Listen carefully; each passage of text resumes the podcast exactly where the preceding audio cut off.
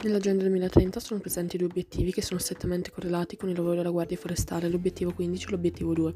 Secondo l'obiettivo 15 bisogna proteggere, ripristinare e promuovere l'uso sostenibile degli ecosistemi terrestri, gestire in modo sostenibile le foreste, contrastare la desertificazione, arrestare e invertire il degrado dei suoli, fermare la perdita di biodiversità.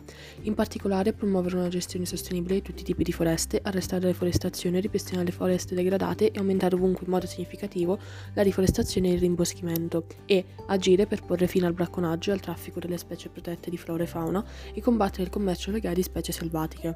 Le guardie forestali infatti si occupano di sorvegliare i parchi e le selve naturali per proteggere l'ambiente e intervengono nei casi di inquinamento di acque e boschi, incendi, costruzioni abusive e in generale di fronte a tutto ciò che minaccia la natura.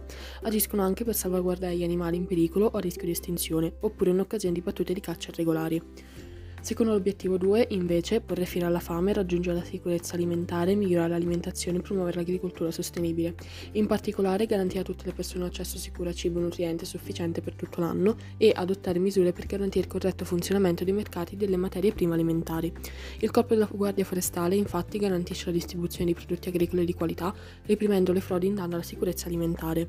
Riassumendo, le guardie forestali si occupano della tutela del patrimonio naturale e paesaggistico, prevengono e reprimono i reati in materia ambientale e agroalimentare. Per gu- diventare guardia forestale e entrare a far parte del corpo forestale dello Stato è necessario superare un concorso pubblico bandito dal Ministero delle Politiche Agricole, Alimentari e Forestali. Per poter partecipare a tale concorso è necessario che l'aspirante guardia forestale svolga o abbia svolto un, algo, un anno nelle forze armate in qualità di volontario in fermo prefissato annuale.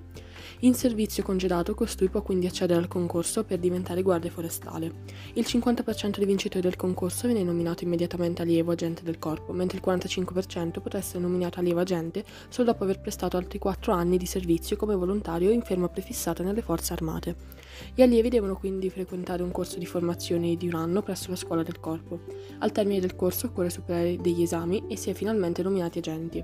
Gli agenti del corpo forestale dello Stato possono essere assegnati in qualunque sede, ad eccezione delle cinque regioni a statuto speciale, e rivestono le qualifiche di agente di polizia giudiziaria e di pubblica sicurezza.